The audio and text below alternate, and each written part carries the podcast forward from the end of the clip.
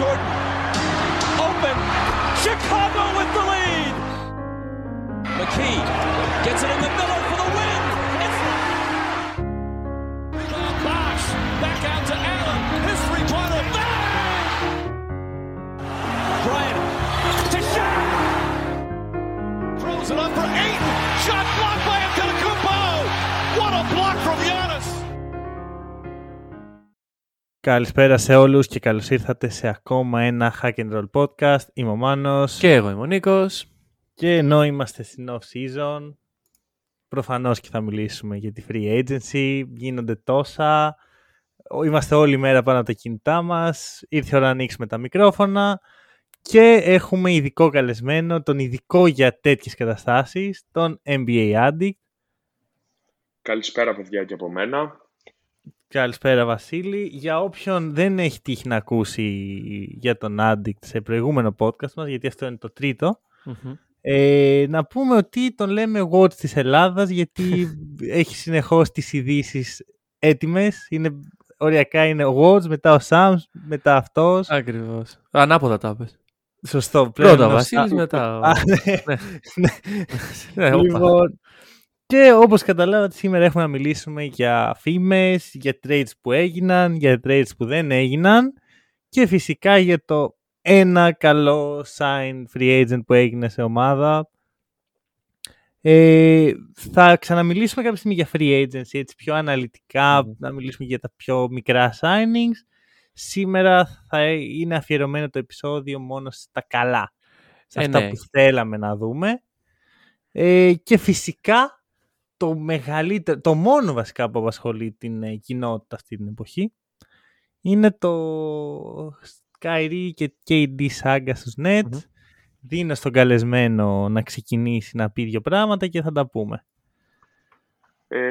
Αυτό το saga που μας ταλαιπωρεί όλους, που προσπαθούμε να λύσουμε το γρίφο του τι θα γίνει, μιλώντας φυσικά για το πού θα καταλήξει ο Kevin Durant, χωρίς βέβαια να έχουμε κάποιες πληροφορίες και συνάμα και τι θα γίνει με τον Kyrie, γιατί χτες σκάσαν κάποια reports τα οποία έλεγαν ότι ουσιαστικά έχουν ψιλοπαγώσει τα negotiations που υπήρχαν με τους Lakers για ενδεχόμενο trade μεταξύ του Irving και του Westbrook.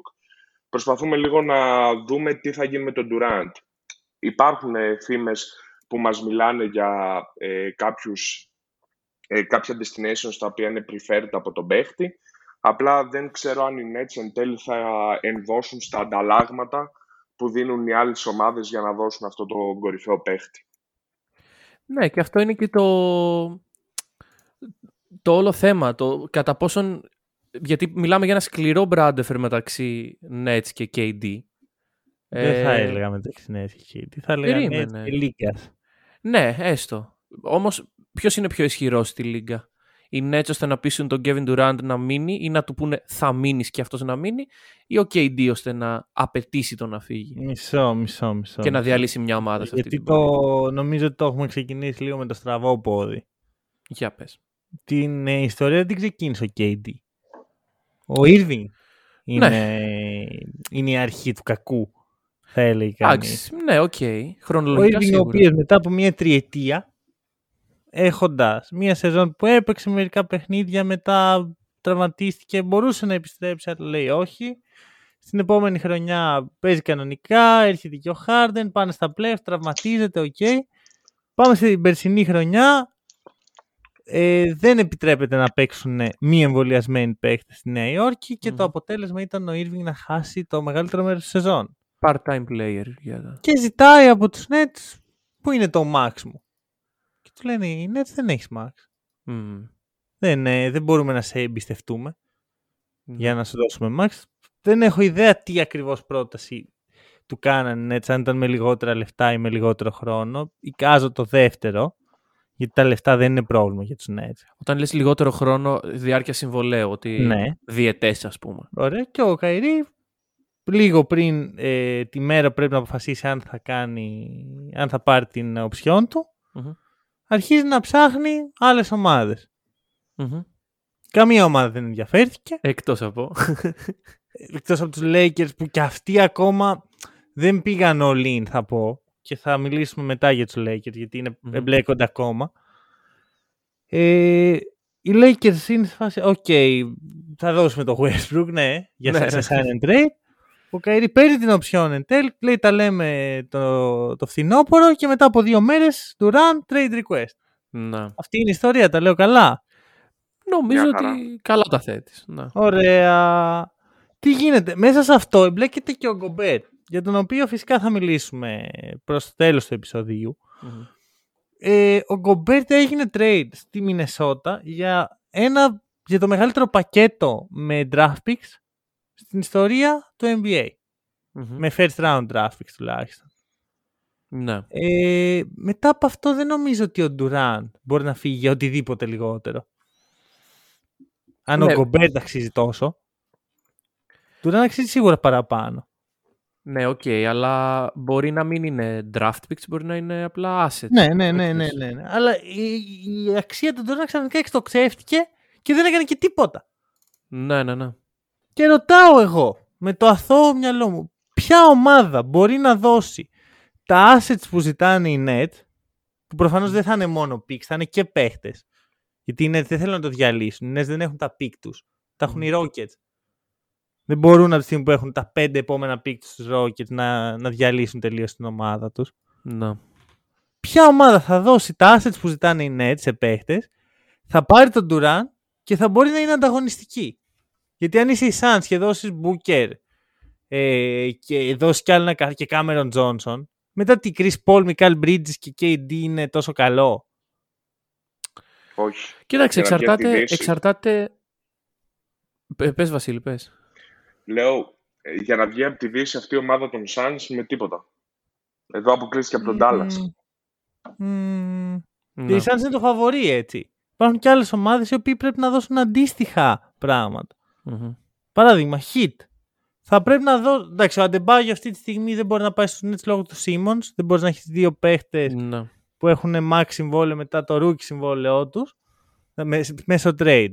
Πες ότι φεύγει ο Simmons. Οι Heat θα δώσουν μπαμ και κάτι καλό hero, ξέρω εγώ, για Durant. Butler. Υπάρχει ομάδα που θα πάρει το Simmons. Ναι, ισχύει γι' αυτό. Νομίζω είναι untradeable αυτή τη στιγμή ο Simmons. Δηλαδή η Λίγκα βλέποντας τη συμπεριφορά του και στους Nets. Να θυμίσουμε δεν έχει παίξει. Δεν κάνει κάτι. Δεν έχει παίξει, ρε φίλε. Τραυματίστηκε. Πριν τραυματίστηκε θα μπορούσε να έχει παίξει. Πριν έπαιζε 25 ώρες stream με Call of Duty και έλεγε με πονάει μέσα. Τραυματίστηκε ό,τι χειράστηκε. Τραυματίστηκε ό,τι χειράστηκε από το Call of Duty. Ναι. Ήταν από την καρέκλα, μάλλον. Ακριβώς. Τέλος πάντων. Αυτό, οπότε ο Simmons για μένα είναι untradeable. Ο πιο untradeable αυτή τη στιγμή. Και δεύτερον... Πιο untradeable και από τον Irving. Ναι. Για πιο untradeable είναι ο Westbrook. Νομίζω ότι ο Westbrook και ο Irving πλησιάζουν ο ένας τον άλλον σε untradeable. Ναι, γι' αυτό κοιτάξτε, αν γίνει, θα γίνει μεταξύ τους. Αλλιώς δεν υπάρχει κάποιος να πληρώσει. Αυτό. Να σου πω κάτι. Από ό,τι κατάλαβα τις τελευταίες μέρες, γιατί υπήρχε έντονη φημολογία ότι οι Lakers θέλουν τον Irving. Mm-hmm. Υπάρχει έντονη φημολογία ότι το ενδιαφέρον τους έχει κάπως πέσει. Να. Και ρωτάω εγώ. Μήπως το ενδιαφέρον των Lakers δεν έχει πέσει, αλλά τους είπαν οι Nets θα σας δώσουμε τον Irving, αλλά δεν υπάρχει περίπτωση να πάρουμε τον Westbrook. Και εκεί να πάγωσε το πράγμα. Δεν βγαίνουν τα κουκιά τότε. Περίμενε. Με τρίτη ομάδα. Εκτός αν βάλουν με τρίτη ομάδα. Ναι. Να πάρει κάποιος το Westbrook και τα picks. Ναι, έτσι κι αλλιώς ο Westbrook ένα χρόνο συμβόλαιο έχει. Αυτό το μυθικό, το κοντά 50 εκατομμύρια, ο δεύτερος πιο ακριβώς πληρωμένο. Μετράμε μέρες εμείς.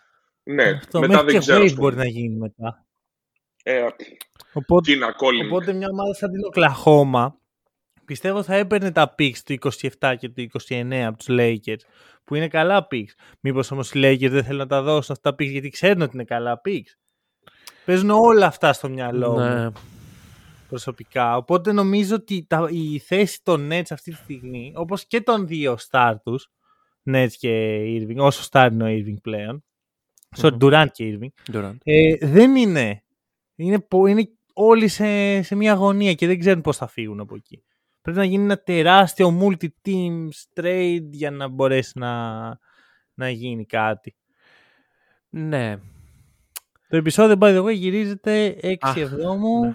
Είναι περίπου 8 η ώρα. Απλά το αναφέρουμε. Ναι. Να... Όχι ότι έχει γίνει ποτέ κάτι στην ώρα που γυρίζουμε. Να σκάσει. Είναι μια ατομοσφαίρεση. Κοίταξε, Βασίλη, έχουμε προϊστορικό με τέτοια πράγματα. Οπότε ας μην το παρεμονέσουμε. Να ρωτήσω εγώ, ξεκινώντας από τον Βασίλη, ποια ομάδα, και θέλω να μου πεις και κάποια assets που θα δοθούν, πιστεύεις ότι μπορεί να πάρει τον Ντουράν? Θεωρητικά, κοίτα, το θετικό με το συμβόλαιο του Ντουράν είναι ότι έχει ακόμα 4 χρόνια.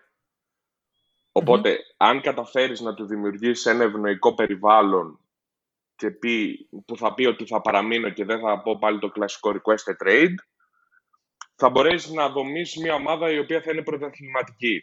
Μία από τις λίγες ομάδες που έχει αυτό το περιβάλλον και θεωρώ ότι έχει κάποια assets, απλά δεν ξέρω εν τέλει πώς θα καταφέρει να κάνει άμεσα τον πρωταθλητισμό, είναι ίσως η Τορόντο, δίνοντας ας πούμε το Scottie Barnes και τα συναφή. Και προσφέρει ένα πολύ καλό περιβάλλον με προπονητή τον Nick Nurse και έναν από τους καλύτερους και εξυπνότερους GM, το Masai Ujiri. Χωρίς ότι το έχει ξανακάνει, παίρνοντας ένα παίχτη, τον Guai, να φέρει το πρωτάθλημα. Και με τις συνθήκες των τραυματισμών και τα λοιπά, που έτσι κι αλλιώς τα τελευταία χρόνια είναι ένα απόσπαστο κομμάτι, δυστυχώς, του πρωταθλήματος. Ωραία. Μ' αρέσει πολύ που πας στους Raptors. Να σου πω τον αντίλογο. Οι Nets είναι ξεκάθαρο ότι για να δώσουν KD θέλουν Scottie Barnes. Βεβαίως. Ωραία. Και λογικό. Θα δώσουν Scottie Barnes. Προφανώς οι Nets δεν θέλουν μόνο το Scottie Barnes, θέλουν και κάτι έξτρα. Ένα Siakam, ένα Anunoby, κάτι. Σωστά. Μετά τι μένει στους Raptors? Μένει ο Van Vliet, ο οποίος λογικά δεν θα δοθεί. Μένει ο Siakam και ο KD. Δεν είναι κακό, αλλά θυσιάζεις το μέλλον του franchise του, το Scottie Barnes, ο οποίος μετά την περσινή τρομερή χρονιά θεωρείται μελλοντικός All-Star και Βάλε. Ίσως και Superstar. Το θυσιάζεις αυτό για 4 χρόνια και η KD στα 34 του? Είναι μεγάλο το δίλημμα. Δεν μιλάμε για ένα τυχαίο παίκτη. Μιλάμε για έναν από τους καλύτερους παίκτες όλων των εποχών. Απλά το μεγάλο ερώτημα είναι, και κυρίως που έχει προκύψει τα τελευταία χρόνια, είναι ότι δεν μπορείς να καταφέρεις αυτούς τους παίκτες μέσα σε εισαγωγικά να τους δέσεις. Βλέπεις πάρα πολλούς Superstar για το χύψη λόγο και από λάθη των franchise, έτσι, δεν προσπαθούν να τα ρίξουν όλα στους παίχτες, να ζητάνε συνεχώς trade, να φεύγουν, να αλλάζουν περιβάλλον.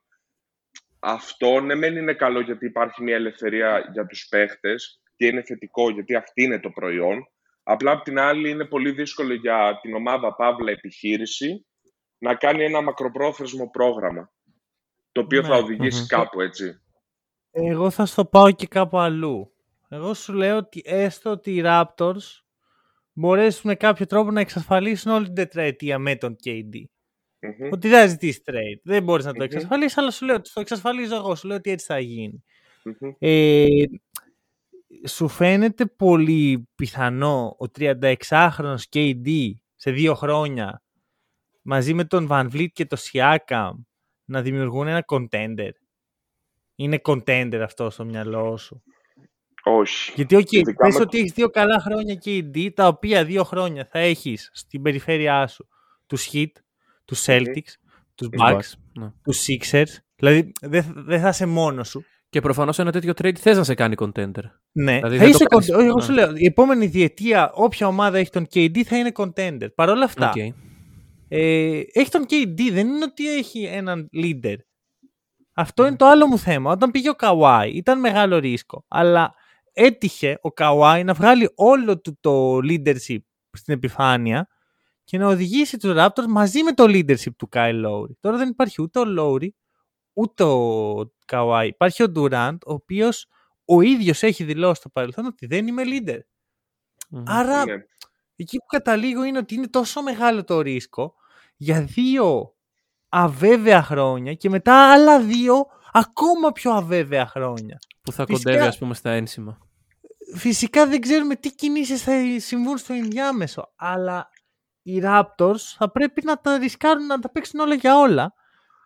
Θα το κάνουν θεωρητικά, άμα πεις ότι είναι ο KD το θέλουν. Και θα σου πω ότι αυτό μάλλον είναι το καλύτερο δυνατό σενάριο για τον KD, εκτός αν έχει ο Νίκος κάτι καλύτερο. Κοίταξε, θα σου πω τι γίνεται. Εγώ μένω σε μια τάκα που πες πριν λίγο, ότι οι ομάδες πλέον αυτό ότι θα θυσίαζες το μέλλον σου για 2 καλά χρόνια KD. Και οι ομάδες της Λίγκας, βλέποντας τι γίνεται τα τελευταία χρόνια με Nets και με Lakers, πιστεύω ότι τείνουν να δώσουν την απάντηση όχι, δεν θα το έκανα. Γιατί πολύ γρήγορα και πολύ εύκολα μπορείς να καταλήξεις από μια ομάδα με πίξ και με μέλλον σε μια ομάδα η οποία έχει 2-3 superstars, γιατί ο ένας θα φέρει τον άλλον, εντάξει, μην γελιόμαστε, και να καταλήξεις χωρίς μέλλον και χωρίς πίξ. Η μόνη ομάδα η οποία πιστεύω ότι θα έκανε κάτι τέτοιο και θα έλεγε ναι, εγώ θέλω 2 καλά χρόνια KD, είναι η αγαπημένη μας Lakers. Όχι, η άλλη αγαπημένη μας, η Knicks.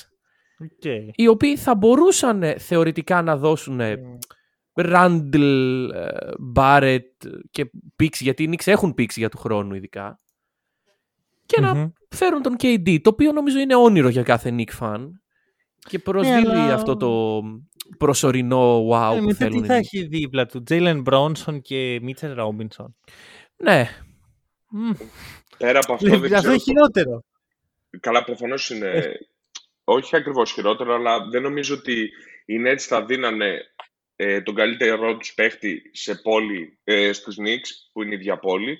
Και δεύτερον, δεν ξέρω πόσο πιθανό είναι, πόσο πιθανό είναι να τον δώσουν πάλι στην Ανατολή, έτσι ώστε να τον βρουν πάλι μπροστά τους. Θεωρητικά στα μεγάλα trade προσπαθούν να δίνουν τον καλύτερο παίχτη σε αντίπαλη περιφέρεια, έτσι ώστε να τον συναντούν μόνο στον τελικό. Ναι, καλά, δεν είναι λάθος. Με τον Durant μόνο φτάνανε. Αυτό είναι άλλο. Αλλά οκ. Και εδώ είναι που θα πάω στην εξής λογική στο μυαλό μου. Η μοναδική ομάδα που έχει λόγο να πάρει ένα παίχτη που θα δώσει 2 πολύ καλά χρόνια και μετά δεν ξέρεις, και έχει λόγο να πάρει και τον Καϊρή, και δεν είναι και στην Ανατολή, είναι οι Lakers. Δεν γίνεται ρε φίλε. AD. Δίνεις έναν παίχτη με MVP ταβάνι, δίνεις τα 2 αυτά καταραμένα πικς, τα οποία θα είναι τότε η χαρά του παιδιού, αλλά τότε, δηλαδή σε μια τετραετία που και οι δύο, ο Καϊρή και ο Λεμπρόν, θα έχουν φύγει από τους Lakers, και έχεις τον leader Λεμπρόν στην 20η χρονιά του, αλλά leader, το leadership δεν φεύγει με τα χρόνια, έχεις τον KD, ο οποίος δεν είναι στο prime του, είναι κοντά στο prime του, και τον Καϊρή δίπλα στο μοναδικό παίχτη που τον έχει χαλιναγωγήσει έστω και για μία off-season. Ναι, αλλά μισό. Άρα δίνεις Westbrook και Davis. Westbrook, Davis, ό,τι ζητήσουν οι... Εκτός από THT. Είναι έτσι το δέχονται αυτό. Όχι. Αυτό εκεί θα κατέληγα εν τέλει. Ότι και αυτό για τους Nets βλακεία είναι. Ναι, γιατί αυτή η ομάδα είναι δοκιμασμένη, Davis και Westbrook είναι δοκιμασμένοι ότι αποτυγχάνει μαζί με LeBron. Μάντεψε χωρίς το LeBron. Ο Westbrook πιθανόν να γίνει waived. Ο Davis είναι το κλειδί. Για τον Davis θα το κάνουν, για τα 2 picks και για τον Ben Simmons μαζί με τον Davis που γελάει. Ο οποίος δουλεύει. Σε κάποιο μπασκετικό μυαλό δουλεύει αυτό. Κοίτα, μπασκετικά είναι καλό. Ψυχολογικά είναι το χειρότερο δίδυμο, το πιο weak δίδυμο στην ιστορία του μπάσκετ. Κοίτα, στην άμυνα, στο σγραυστό δεν τρώνε πόντο. Ακριβώς. Δεν περνάει ρουθούνι. Απλά μπροστά, εντάξει. Ακριβώς. Έχουμε ένα κόνο. Και το pick and roll τους μ' αρέσει εμένα. Σχετικά, γιατί δεν ξέρω πόσο απειλή θα είναι ακριβώς ο Ben Simmons. Βασικά δεν ξέρω καν πώς είναι πλέον ο μπασκετμπολίστας Ben Simmons. Ναι, σωστό. Ισχύει αυτό, ισχύει. Αλλά οκ. Γιατί ξέρουμε πώς είναι ο μπασκετμπολίστας AD. Δηλαδή... ξέρουμε τώρα ανεβάζει βιντάκια ότι κάνει προπονήσεις με το Lethal Shooter. Κάτι είναι αυτό. Γιατί εγώ ότι θυμάμαι... Καλά είναι. Αυτό, θυμάμαι ότι είχε πει ότι είχε πιάσει μπάλα από τις 15 Απριλίου. Ωραία. Μισό. Εγώ εκεί που θέλω να καταλήξω είναι ότι η πρόβλεψή μου αυτή τη στιγμή, έτσι όπως τα βλέπω, είναι ότι δεν θα γίνει trade. Και εγώ εκεί καταλήγω. Ναι, έχεις δίκιο. Δεν μπορώ. Αυτή τη στιγμή, έτσι όπως τα έκανε η Μινεσότα, που θα μιλήσουμε για τη Μινεσότα, δεν γίνεται trade. Είναι δηλαδή είναι μια καταστροφή για όλες τις ομάδες το να πάρει μια ορολογική βόμβα. Άσε που μπορεί σε έναν χρόνο που θα είναι free agent ο Καϊρή να αρχίσει τα δικά του ο Ντουράν και ο αδελφός Καϊρή και να έρθει ο αδελφός Καϊρή. Δεν θέλω τον αδελφό Καϊρή.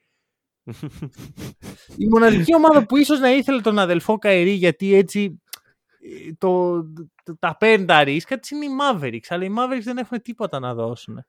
Ναι, και δεν βλέπω γιατί να θέλουν τον αδελφό Καϊρή οι Mavs. Γιατί εσύ σκέψου Doncic, KD, αδελφός Καϊρή δεν είναι κακό. Ναι, αλλά... Καλά τέλειο είναι, αλλά... Δεν βγαίνουν τα κουκιά, τα κουκιά βγαίνουν. Ο μόνος τρόπος να βγουν τα κουκιά είναι να δοθεί τώρα ο KD και σε ένα χρόνο free agent ο Καϊρή. Ναι, οκ. Ή σαν trade, κάτι. Ο αδερφός Καϊρή. Αυτά για το φλέγον ζήτημα της λίγκας μας. Πάμε σε κάτι που έγινε. Ναι. Γιατί όλα αυτά που συζητάμε δεν έχουν πράγματα, ναι. Διούντε Μάρεϊ. Αχα. Ποιος θα πάρει? Να το πάρω εγώ. Για πάρε. Λοιπόν, ο Διούντε Μάρεϊ, όπως θέλετε, δόθηκε στους Atlanta Hawks για τον Γκαλινάρη. 3 first rounds και ένα first round swap. Λοιπόν, ok. Οι Hawks με σχετικά λίγα ανταλλάγματα, δηλαδή μόνο με picks.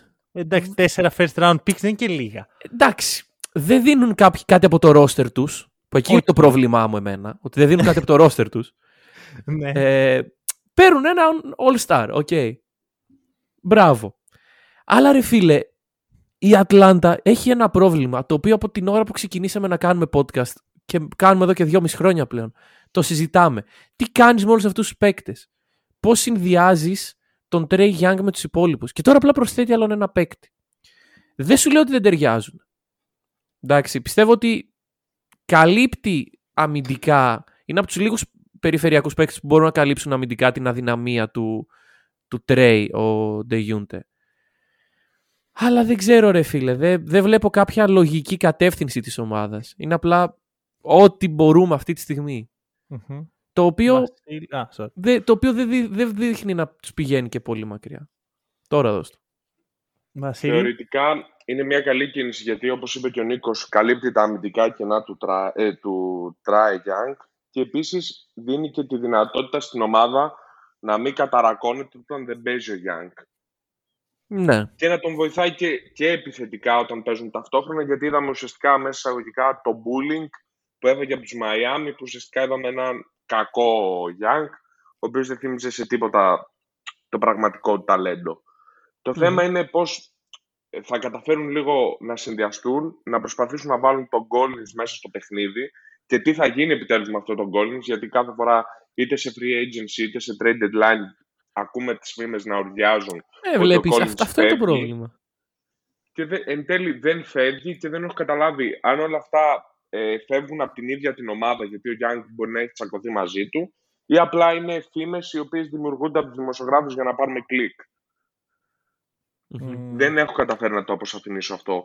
Αν δέσουν, μπορούν να κάνουν ένα καλό σύνολο. Απλά λίγες ομάδες έχουν καταφέρει να κάνουν κάτι καλό, έχοντας δύο πολύ δυνατά γκάρ καθαρά, χωρίς να είναι είτε ένα φτερό, είτε ένας πολύ καλός ψηλός. Ναι. Εγώ να σου πω το εξής, έτσι όπως σε πρώτη φάση λέω wow, Trae Young και Διούντε, πολύ δυνατό. Και αμυντικά το είπατε κι εσείς, θα το πω κι εγώ, ότι ο Μάρεϊ είναι από τους καλύτερους περιφερειακούς αμυντικούς στη λίγα και ταιριάζει πολύ καλά με τον Young. Που είναι ο χειρότερος. Ναι. Το θέμα μου ποιο είναι? Επιθετικά, off-ball, ποιος από αυτούς τους δύο παίχτες είναι καλός? Θεωρητικά ο Young. Ο Τρέι, ναι. Θεωρητικά. Ναι. Παρ' όλα αυτά έχω να δω, βασικά δεν έχω δει ποτέ τον Τρέι να παίζει off-ball ούτε στο κολέγιο ούτε στο NBA. Θα έρθει τώρα ο Ντιγιούντε και θα του πει φέρ την μπάλα εδώ πέρα και εσύ ξεκίνα να παίζεις off-ball. Και θα πει ο Τρέι Young, ο οποίος είναι από τους πιο δεν με νοιάζει τίποτα stars της λίγκας. Τίποτα δεν τον νοιάζει. Να. Δεν έχω δει κάποιο ενδιαφέρον από το Γιάννη. Μιλάμε για ένα παίχτη ο οποίος πήγε πρόπερση στους τελικούς περιφέρειας κατά λάθος και πέρσι βγήκε και είπε ότι regular season τώρα ποιον νοιάζεται. Και ήταν τριτοετής, έτσι. Ναι, αυτό δικαιώθηκε μετά. Και ήταν στο Αμπελάλε. Δικαιώθηκε πολύ ωραία με μια έναν όμορφο αποκλεισμό πρώτου γύρου. Το point μου είναι ότι οι Hawks πήγαν κατά κάποιο τρόπο all-in. Mm-hmm. Εντάξει, δεν δώσαν assets παίχτες, δώσαν όμως ό,τι pick θα μπορούσαν να δώσουν σε οποιοδήποτε άλλο trade. Σε ένα roster που αυτή τη στιγμή max second round 6 θα είναι με την Ανατολή που έχουμε τώρα. Βασικά όχι, ψέμα. Με την Ανατολή έτσι όπως τη βλέπω στη μένει τώρα, ούτε second round. Ναι, first round. Μα είναι στις 4 καλύτερες ομάδες της Ανατολής. Έχει το potential να είναι, ας πούμε. Έχει το, δηλαδή, στο τέλειο σενάριο, στο ουτοπικό σενάριο για την Ατλάντα είναι. Που όλα πάνε καλά, ναι, οκ. Okay. Αλλά θα υπάρξει αυτό το ουτοπικό σενάριο. Και γιατί να υπάρξει αυτό το ουτοπικό σενάριο? Επειδή πήραν τους Holiday Brothers. Πήραν το δεύτερο και το τρίτο καλύτερο Holiday στη Λίγκα. Ρε φίλε, δεν ξέρω, αλλά δηλαδή αυτό που λέει ο Βασίλης. Βάλε μέσα να πούμε τον Collins σε αυτό το ρημάδι το trade. Θες τον Ντεζούντε. Εγώ δεν συμφωνώ σε αυτό. Εγώ θεωρώ ότι ο Collins πρέπει να παραμείνει. Θεωρώ ότι ο Καπελά πρέπει να φύγει κάπως. Έστω κάποιον από αυτούς εκεί. Παραπάνω χρόνο ο Κόγκου. Ναι, γιατί. Που έχει δείξει αρκετά δείγματα. Καλά. Μπορεί ο Μάρι να είναι από τους καλύτερους στη Λίγκα στην περιφερειακή άμυνα, αλλά ο Τρέι δεν είναι απλά από τους χειρότερους. Είναι ο χειρότερος. Αυτό εμένα μου λέει ότι κοίτα να δεις. Ένας ψηλός ο οποίος παίζει drop είναι καταδικασμένος να γίνεται expose άμα έχει σαν περιφερειακό το αμυντικό τον Τρέι. Και ο Τρέι θα παίζει πολύ. Και παίζει πολύ με τον Collins, γιατί στείλουν όλα αυτά τα pick and roll και το ένα και το άλλο. Πρέπει ο Καπελά να φύγει και τη θέση του να πάρει ένας ψηλός με πόδια στην περιφέρεια. Ποιος θα είναι αυτός, τον έχουν ήδη. Ας είναι ο Κόγκου και ας βρουν έναν τρόπο να κεφαλαιοποιήσουν τον Καπελά μαζί με τον Χάντερ, ας πούμε. Που δεν είναι δύσκολο νομίζω. Άλλος ένας πολύ καλός αμυντικός στα φτερά, γιατί ο Χάντερ έχει μείνει πολύ στάσιμος. Mm-hmm. Και να δούμε αυτό πώς θα πάει. Αλλά και πάλι δεν τον βλέπω όλο αυτό να πηγαίνει τελικούς περιφέρειας. Ναι, τι τελικούς περιφέρειας ρε φίλε, τα επόμενα κάνα 2-3 χρόνια. Celtics, Bucks, Heat και whatever. Δηλαδή τελικούς σίγουρα δεν μου μοιάζει αυτό το πράγμα. Εντάξει, κοίτα, η Heat εμένα δεν μου αποτελούν τόσο φόβο. Αλλά αυτό το Celtic Bucks μετά από όσα είδαμε πέρυσι είναι πολύ ήδη. Δηλαδή, άμα δεν πέσουν μεταξύ τους. Ναι, ναι, ναι. Είναι το φαβορί. Δύσκολα. Ναι, ναι, όντως. Τέλος πάντων, να πάμε λίγο από την άλλη μεριά του trade. Ναι, για πες. Οι Spurs κάνουν rebuild, το αποφασίσαμε. Είμαστε σίγουροι κάνουν tank του χρόνου. Για πες. Κάνουν tank για το μεγάλο pick του 23. Ο Νάτος ξέρει. Που λέγεται Wembanyama. Ακριβώς. Ποντάρουν στις πιθανότητες. Λένε θα βγουν στο τέλος. Οι τρεις τελευταίοι έχουν 14% πιθανότητα. Και αν σου κάτσεις. Κάνουν το σταυρό τους, ανάβουν και μια λαμπάδα. Ναι. Ακριβώς. Okay. Είπαμε hot take πριν 2 επεισόδια. Είπα ότι ο Γουαμπενιαμά θα είναι στην top 100 team σε 23 χρόνια. 24. Να, ναι, ναι. Το βλέπω. Έρχεται. Εντάξει, κοίταξε. Καλό. Είναι ένα καλό take. Η ερώτηση είναι ότι λέγαμε συνέχεια για τον Πόποβιτς και τους Spurs. Εντάξει, OK, tank, εντάξει, OK, tank. Και ποτέ δεν κάναν tank. Νομίζω ότι ήρθε η ώρα όμως, ρε φίλε, πλέον. Δεν έχουν παίκτες. Δεν ξέρω. Κοίτα, βασικά είναι το φυσιολογικό tanking. Ξέρεις, αυτό που δεν είναι χάνω επίτηδες και το βλέπετε όλοι. Mm-hmm. Είναι πιο πολύ. Τώρα. Τι να κάνουμε αυτούς που έχουν. Δεν είναι το ξεδιάντροπο. Ναι. Το απλά. Να βγω τελευταίος. Και σε αυτό έχει βοηθήσει τη Λίγκα με τις πιθανότητες που έχει βάλει.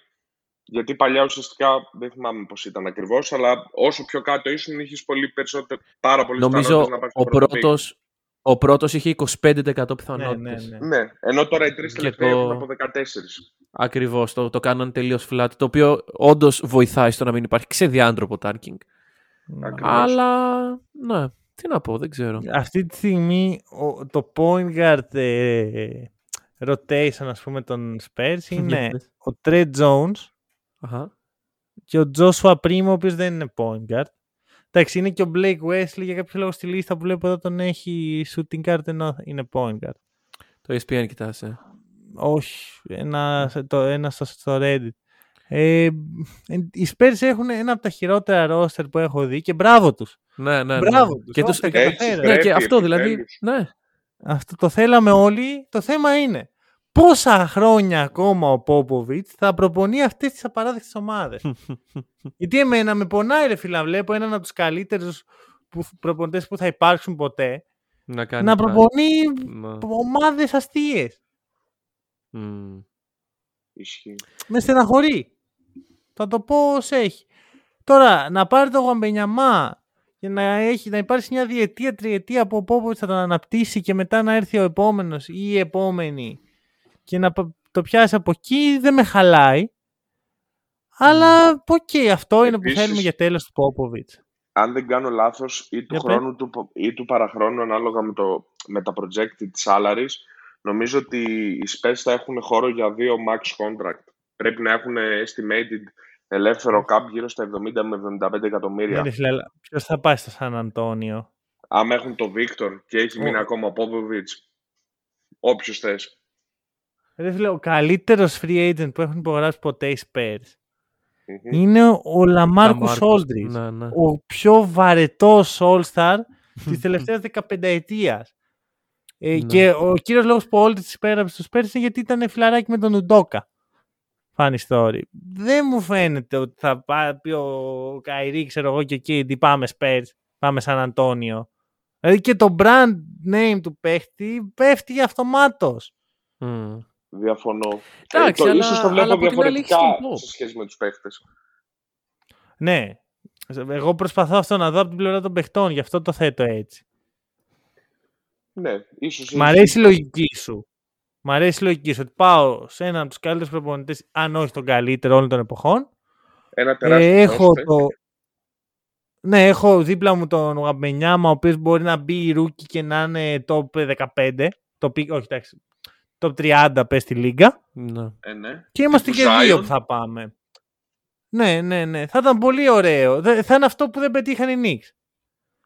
Αλλά δεν ξέρω. Πιστεύω ότι και ότι κάτσε να τους κάτσε ο Γουαμπενιάμα και μετά το συζητάμε. Παρ' όλα αυτά εμένα μου άρεσε που πήραν τα πικς. Ωραίο τοπικό σενάριο. Ναι, μου άρεσε που πήραν τα πικς. Μου άρεσε που δώσανε τον διζούνται σε μια ομάδα η οποία θα διεκδικήσει έστω μια παρουσία. Δεν του ταιριάζει χρονικά καθόλου. Και μ' αρέσει και ο Τζέρεμι Σόχαν. Αυτό απλά ήθελα να το πω, δεν έχει καμία σχέση με όσα συζητάμε. Okay. Πάμε παρακάτω και πάμε σε μια ομάδα έτσι από την Ανατολή τώρα. Όχι ότι έκανε πολλά πράγματα, απλά ήθελα να τους βάλω εκεί να πούμε δύο κουβέντες. Μάλκομ Μπρόκτον για Ντάνιελ Θάις, Άρον Έσμιθ, Νίκ Στάουσκας, Μαλίκ Φίτς, Ντεχουάν Μόργαν και το πικ του 23, κάτι ποια ομάδα είναι αυτή? Α, η Boston Celtics, Ναι. Μήπως κλέψατε μια εκκλησία εκεί. Rebuilding θα κάνουν αυτοί. Μήπως πήρατε εκεί μια εκκλησία και την μετακινήσατε όλοι σε άλλον ομό, ξέρω. Τι ήταν αυτό? Γιατί εγώ ακόμα το ψάχνω λίγο μέσα μου. Κοίταξε, το μόνο πράγμα που μου βγάζει λογική είναι ότι, εντάξει, ξέρεις, ότι ο Μπρόκτον είναι injury prone. Ναι. Μόνο γι' αυτό μου ταιριάζει. Αλλιώς θα πήγαινα εγώ να έκανα βέτο. Θα πήγαινα εκεί στο NBA, θα χτύπαγα το κουδούνι του Άνταμ Σίλβα, τι κάνεις, τι επιτρέπεις. Το κουμπί του βέτο δεν υπάρχει στο NBA, λογικά. Το αποσυνδέσαν. Έτσι έχει γίνει μάλλον. Αλλά εντάξει, να σου πω κάτι. Οι Celtics πραγματικά δεν νομίζω ότι μπορούσαν να είναι πιο ευτυχισμένοι. Δεν έδωσαν κανένα από τα core κομμάτια τα οποία πήγανε στα play. Ρε φίλε, ναι. Ντάνιελ Θάις, μπροστά στο Μάλκομ. Ρε φίλε, θα μπορούσες να δώσεις είτε Πρίτσαρντ είτε Γκραντ Βίλιαμς. Χαλαρά θα μπορούσε να είναι ένας από τους δύο σε αυτό το trade. Αν οι Pacers πιέζουν παραπάνω. Ή και οι δύο, ναι. Και δεν έδωσε κανέναν. Έδωσε τον Naismith. Είναι περίεργο. Μεγάλος Brad. Μεγάλος Brad Stevens. Εξαιρετική κίνηση. Πολύ πιθανό. Τους έπιασε στον ύπνο. Εγώ έχω δύο σενάρια. Ή το γεγονός ότι ο KD ζήτησε το trade αποσυντώνησε τελείως τη λίγα για να μπορούμε να έχουμε trade σαν και αυτά. Όχι, δεν το λέω για πλάκα. Και πήγε ο άλλος και λέει: ωραία, τώρα που γυρνάει, φέρτε μου εμένα τον Μπρόκτον. Τώρα που όλες οι ομάδες παίρνουν τηλέφωνο καθημερινά τους Nets και τους λένε: δίνω τη ζωή μου την ίδια, γίνομαι σκλάβος για τον KD. Πάει ο Μπραντ Στίβενς, είναι ο μόνος που παίρνει τηλέφωνο τους Pacers. Παιδιά, τον Μπρόκτον να θέλετε, όχι. Μαλίκ Φιτς. Το ένα σενάριο αυτό, ή το άλλο ότι ήταν το δώρο του Λάρι Μπέρτ στους Celtics. Μπορεί και αυτό. Δηλαδή δεν βγάζει νόημα, ρε φίλε. Είναι πολύ κακό trade για τους Pacers. Είναι πολύ κακό. Δηλαδή δεν πήρανε καν picks. Πήρανε ένα pick που θα είναι του χρόνου κοντά στο 20. Στην καλύτερη κοντά στο 20. Μπορεί να είναι κοντά στο 30. Δώσαν τον Μπρόκτον. Θεωρώ ότι δεν είναι τόσο χαμηλή η αξία του Μπρόκτον. Σίγουρα ακόμα και με τους τραυματισμούς. Είχε προστατευτεί όλη τη χρονιά. Ναι. Μου είναι λίγο παράλογο. Όχι ότι με χαλάει, έτσι. Δεν νομίζω να σε χάλασε ιδιαίτερα. Κερδίζουν πολύ οι Celtics. Για πες τι κερδίζουν. Κοίταξε, κερδίζουν έναν point guard. Κερδίζουν δημιουργία. Κερδίζουν shoot.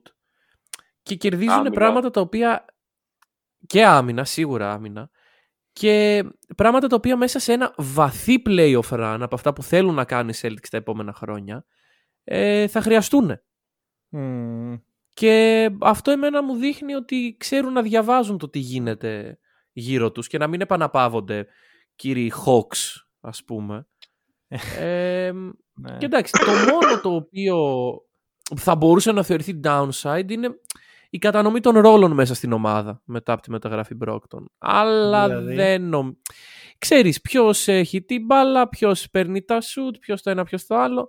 Πράγμα που δεν νομίζω ότι οι Celtics μπαίνουν σε αυτό το τρυπάκι όμως. Οπότε για μένα είναι A+++ η μεταγραφή. Κοίτα, Βασίλη, βασικά θες να προσθέσεις? Συμφωνώ απόλυτα με τον Νίκο. Είναι καθαροί νικητές του trade της Βοστόνη και πέραν αυτού τους κάνει καλύτερους συνολικά, τους λύνει ένα θεωρητικό πρόβλημα που είχαν με το θέμα του playmaking. Θεωρητικά τους ρόλους θα τους βρουν, δεν νομίζω ότι θα υπάρξει κάποιο πρόβλημα.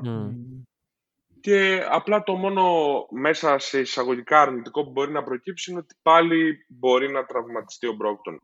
Το απέφχομαι. Απλά τα τελευταία χρόνια έχει παίξει γύρω στα 30 με 40 παιχνίδια. Είναι λίγο επίφοβο.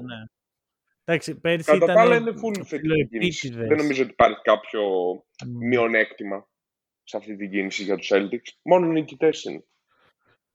Ναι. Κοίτα, στην αρχή και εγώ λίγο με τους ρόλους είχα προβληματιστεί, γιατί πλέον έχεις 6 παίχτες για 3 θέσεις. Και μιλάω για τους Brockton, Smart, White, Jaylen Brown, Jason Tatum. Κοιτάξτε, και ο Pritchard ο οποίος δεν θα παίξει και τόσο του χρόνου, spoiler alert. Ναι. Παρόλα αυτά, μετά που το έκατσε και τα είδα λίγο, πέρσι στα playoff, ο White έπαιξε 25 λεπτά μέσο όρο, την ώρα που ο Tatum και ο Brown πλησίασαν τα 40. Ναι. Υπάρχει χώρος. Έχεις χώρο, σίγουρα. Για να μπει ο Brown στο Tatum. Αυτά τα λεπτά δεν θα μειωθούν. Δεν γίνεται στα play-off. Του Tatum και του Brown. Δεν θα μειωθούν. Δεν γίνεται να έρθει. Εγώ δεν λέω να πάνε στα 32. Εγώ δεν λέω να πάνε στα 32. Εγώ σου λέω να πέσουν 1 με 2 λεπτά, 2 με 3 λεπτά. Δηλαδή λίγη παραπάνω ξεκούραση, η οποία μπορεί να είναι πολύ crucial σε ένα. Ο Tatum δεν έβγαινε στο δεύτερο ημίχρονο. Δεν έβγαινε. Μήπως θα του κάνει καλό. Ακριβώς. Όχι, σου λέω, δεν σου μιλάω για 30 με 32. Σου μιλάω για 36-37. Δεν ξέρω πόσο εύκολο είναι να το κάνει αυτός ένας προπονητής. Βλέποντας και ότι ας πούμε τώρα συζητούσαμε πέρυσι ότι οι Lakers δεν μπορούν να βγάλουν τον Westbrook, ο οποίος δεν βλεπόταν. Πόσο μάλλον. Εντάξει, αλλά τι είχαν πίσω από το Westbrook? Καλύτερα το τίποτα, γιατί τι έκανε ο Westbrook. Ναι, το πόνιμο εμένα είναι το να κάτσει ο Tatum για 2 λεπτά στον πάγκο, να μπει μέσα Brockton και White δεν τον χαλάει.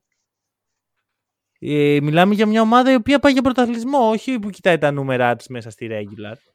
Δεκτό. Απλά δεν ξέρω πόσο εύκολα μπορεί να πάρει αυτή την απόφαση ο προπονητής. Θεωρώ εγώ. Αυτό, εγώ δεν ανησυχώ γι' αυτό. Νομίζω ότι σε αυτή την ομάδα μπορεί. Αυτό, ειδικά στην ηλικία που είναι ο Tatum και ο Brown, δεν είναι στο τερματισμένο στάδιο που του λέει. Που δεν πιστεύω κιόλας ότι ένας παίκτης σαν τον Tatum, οποιοσδήποτε, λέει: όπα, όχι, Ουντόκα, δεν θα με βγάλεις. Θα κάτσω εδώ μέχρι να τελειώσει το match.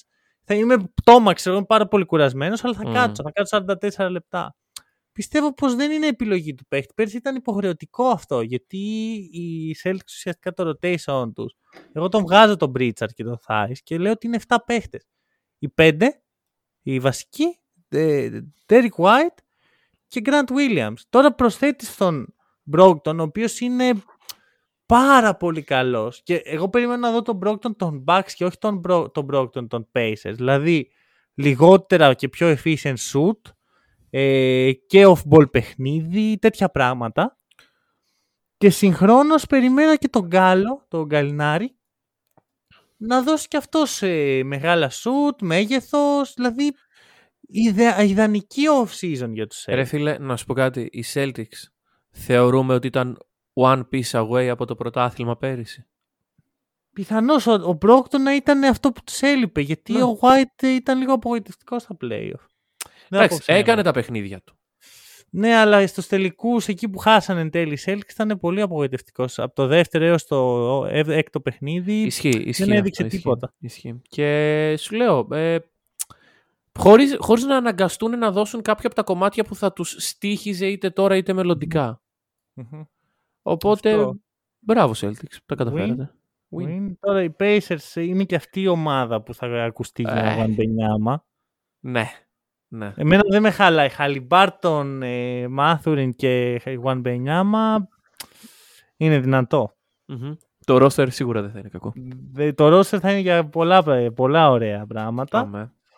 Oh, και πάμε λίγο στο φίλο μου τον Βασίλη να μας μιλήσει για κάτι το οποίο τιζάρει πολύ καιρό στα social media του. Τι γίνεται του χρόνου, Βασίλη? Το έχεις μέσα σου, πρέπει να το βγάλεις. Ναι, πες το, μοιράστε. Λύγει το CBA. Για όσοι ξέρουν, το CBA είναι η συμφωνία που έχει κάνει η Λίγκα με τους παίκτες. Για τα συμβόλαια, για τα κέρδη, για όλα. Για το πόσο χρόνο θα μπορεί να μείνει στις ομάδες, τα δικαιώματά τους και όλα αυτά. Όχι ήρθε η ώρα. Δεν θέλω, ίσως ακουστείς, θέλω να το πω, να μην ακουστεί σκληρό ότι παίρνω καθαρά την πλευρά των owners, αλλά θεωρώ ότι και αυτό που γίνεται τα τελευταία χρόνια μέσα στα αγωγικά είναι καραγκιουζλίκι. Τσακ, δεν μας αρέσει κάτι και λέμε φεύγουμε. Και αυτό δεν είναι σωστό. Προφανώς ο παίκτης πρέπει να έχει ελευθερίες, αλλά όπως είπα και πριν, και η ομάδα πρέπει να έχει κάποια δικλίδα ασφαλείας. Δεν γίνεται να λέει φεύγω. Δηλαδή τώρα ο Ντουράντ, άσχετος στο τι θα γίνει στο τέλος, αν πει εγώ δεν παίζω και τον μπαρκάρουν, ουσιαστικά θα έχει φάει το 35% του salary cap της ομάδας και τα χέρια τους είναι δεμένα. Ή θα αναγκαστούν στο τέλος να τον ανταλλάξουν για μισό κιλορίζι. Απλά για να μην κάθεται στον πάγκο. Είναι λογικό αυτό? Είναι δίκαιο? Και όταν ο παίχτης κάθεται στον πάγκο, η κοινή γνώμη είναι σφασιάντε τι θα γίνει, θα τον ανταλλάξετε, γιατί το κρατάτε? Ναι. Δηλαδή θα πιέσει τον owner και τον GM απλά να πει ναι στο χειρότερο deal, απλά για να μην τον έχουν στον πάγκο. Κάτι θα πρέπει να γίνει. Και πολλό δε μάλλον, ίσως να πάμε λόγω του κυρίου Σίμον σε αυτό και του κυρίου Ήρβινγκ, τα συμβόλαια ναι μεν να είναι guaranteed, αλλά να πάνε και ανάλογα με το πόσα παιχνίδια παίζουν. Ναι, οκ. Βέβαια, εντάξει. Θα δούμε πολλά πραγματάκια. Μπορεί να πάμε και σε opt-out. Αυτό. Δηλαδή την τελευταία φορά, όχι στο τελευταίο CBA που υπογράφηκε, στο προηγούμενο, υπήρχε lockout. Κάτι το οποίο έχουν πει τώρα, βρε παιδί μου, ότι θέλουμε να αποφύγουμε, αλλά να μου πεις κανείς δεν βγαίνει να πει γουστάρω lockout. Οπότε είναι και μέσα στις συζητήσεις και η μείωση λίγο της σεζόν από τον Adam Silver, το οποίο είναι κάτι στη ζυγαριά που να πουν οι παίκτες σε σχέση με όλα αυτά που συζητάμε περί των συμβολέων, γιατί Και εγώ συμφωνώ ότι οι παίκτες έχουν δικαιώματα, πρέπει να έχουν όμως και υποχρεώσεις απέναντι στις ομάδες τους. Και γενικά δεν προβλέπονται εύκολες οι διαπραγματεύσεις, θα πω εγώ. Ξέρεις τι με προβληματίζει εμένα? Ότι οι παίκτες παίρνουν πάρα πολύ δύναμη στα χέρια τους μέσα από την κοινή γνώμη. Και θα μου πεις ποιος νοιάζεται για την κοινή γνώμη? Θα σου πω όλοι, γιατί η κοινή γνώμη είναι οι fans. Ναι, προφανώς. Αυτοί σε διατηρούν. Ακριβώς. Mm-hmm. Πολλοί το πολιτικοποιούν και το κάνουν λίγο προσωπικό. Ότι αχ, οι κακοί owners βάζουν τους καημένους τους εργαζομένους, γιατί ως γνωστό κάθε εργαζόμενος δικαιούται 44 εκατομμύρια το χρόνο, να κάνουν όλα, ξέρεις, να είναι οι κακοί, ας πούμε, τους δαιμονοποιούμε. Εγώ δεν παίρνω θέση εδώ, δεν είναι οι κακοί owners και οι κακοί. Είναι σαν αυτό το tweet. Εμπορικές συμφωνίες. No. Μιλάμε όμως για ανθρώπους που πληρώνονται 44 εκατομμύρια το χρόνο για να παίζουν μπάσκετ. Δεν λέω κλείστους. Και θα αυξηθούν αυτά τα ποσά. Θα αυξηθούν. Ναι. Σίγουρα, αυξάνονται χρόνο με το χρόνο. Εγώ δεν λέω βάλτους το συμβόλαιο στο ταβάνι. Εγώ λέω να υπάρχει μια λογική για το λόγο που παίξει tight trade. Φυσικά αυτό δεν μπορεί να το ελέγξεις. Θεωρώ λοιπόν ότι πρέπει να γίνεται κάπως πιο δύσκολο, να δυσκολεύεται λίγο ο παίχτης να ζητάει trade. Ναι. Να υπάρξουν συμφωνίες οι οποίες να κάνουν ένα παίχτη να πει θέλω πραγματικά να ζητήσω trade ή απλώς έχω καλομάθει λίγο. Π.χ.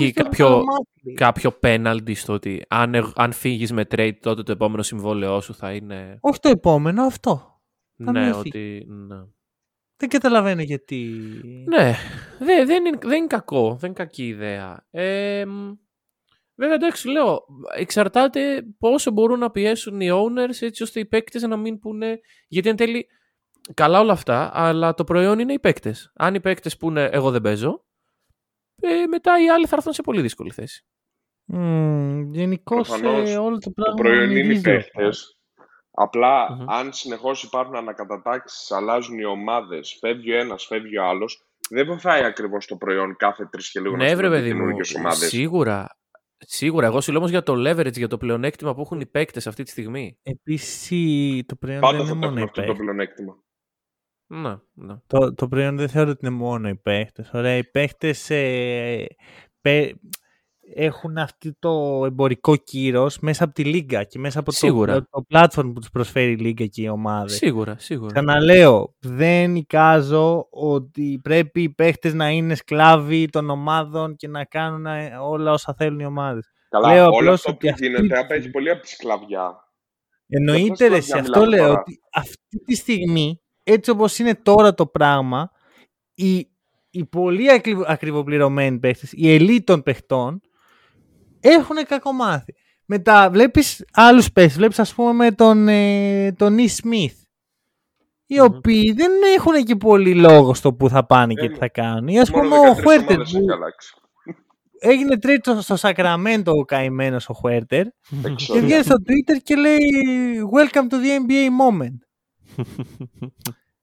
Θέλω να πω ότι βλέπουμε μόνο την πλευρά των superstars εν τέλει. Βλέπουμε μόνο την πλευρά αυτών που γκρινιάζουν και αυτών που έχουν βήμα να γκρινιάξουν. Αλλά όσον αφορά την πλευρά των πιο χαμηλόμισθων παιχτών, πιο νεαρών παιχτών, πιο unproven και τα σχετικά, δεν μας νοιάζει τίποτα. Τον μπεκεί εκεί.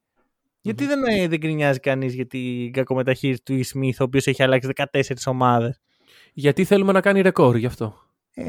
Δηλαδή κατάλαβες που το πάω. Το έκανε. Θα το κάνει αν παίξει του χρόνου. Αν παίξει έστω και ένα παιχνίδι, ναι. Το έχει κάνει. Αυτό. Τέλεια. Και έχουμε τώρα extensions αυτό το καλοκαίρι. Που όλα αυτά που θα πω τώρα έγιναν με τους παίκτες να έχουν άλλο ένα χρόνο στα συμβόλαιά τους. Garland 5 χρόνια 193.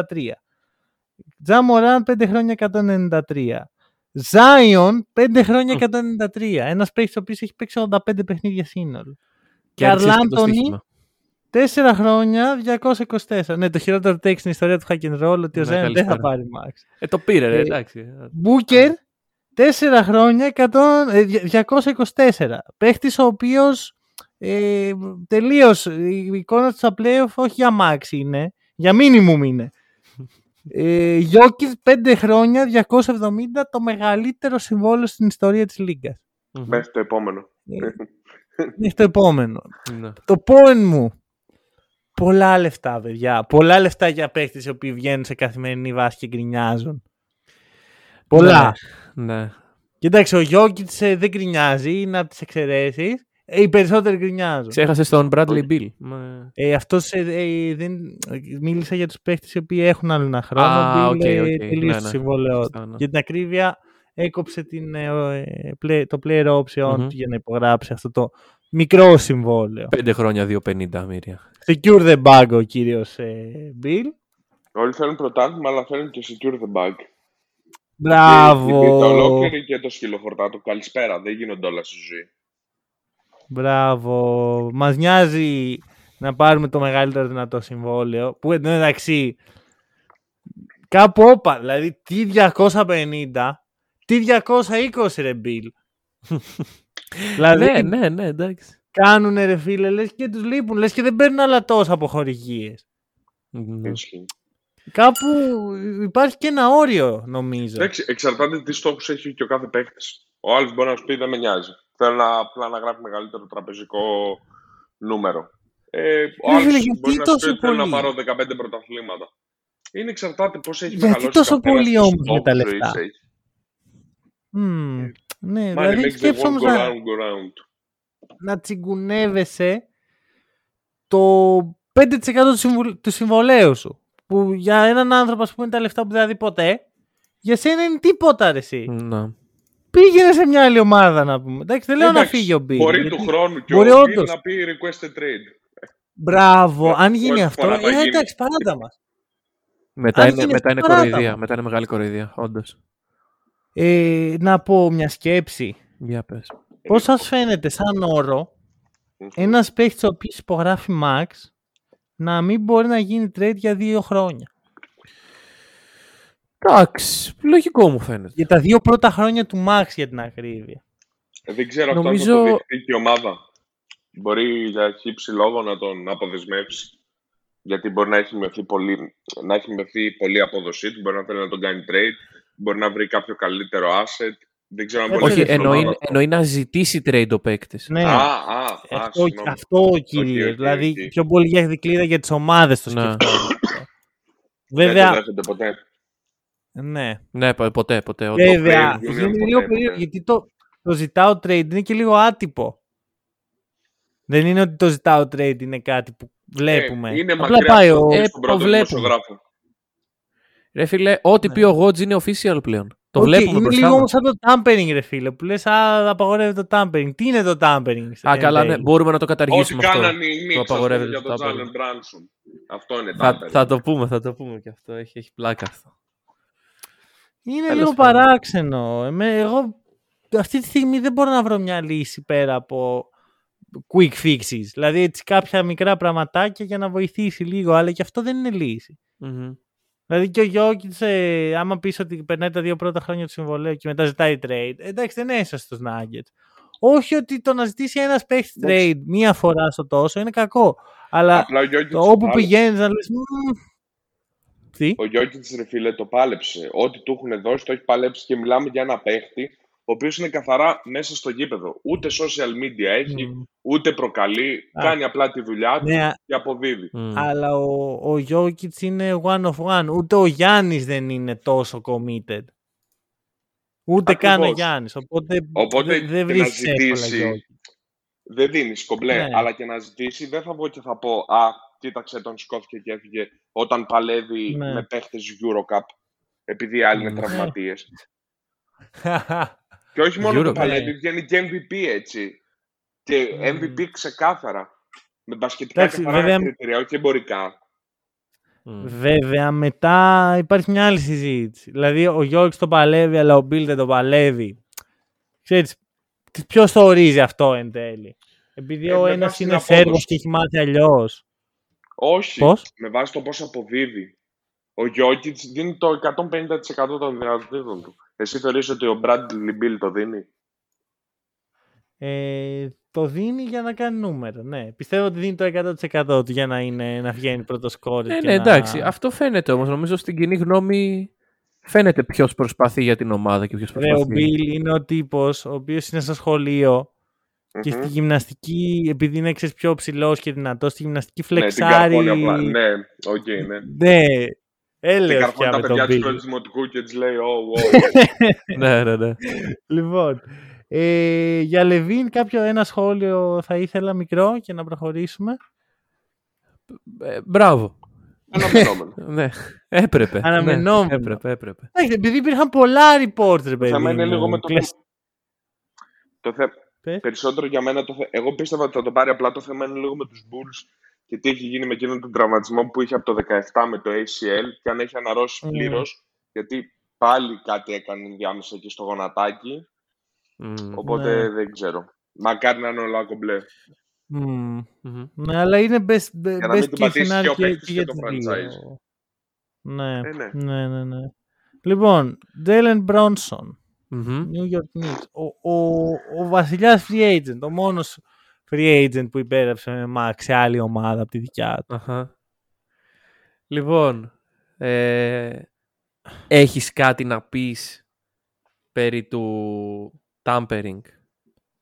Κάτι βαθύ όμως θέλω να μου βρεις από αυτά που βρίσκεις εσύ για τους Knicks που τους κράζεις, γιατί το έχω βρει για σένα αυτή την ώρα. Ναι.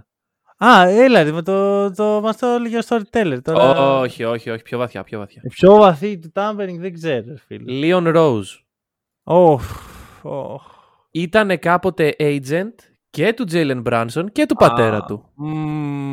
Τώρα ποιος είναι ο agent του Jalen Brunson? Φαντάζομαι από την ίδια, από την ACC. Ο γιος του Λίον Ρόουζ.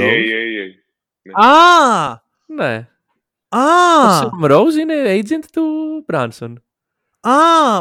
Ναι. Ταυτόχρονα ο πατέρας του ακριβώς είναι στην ομάδα πλέον στο staff.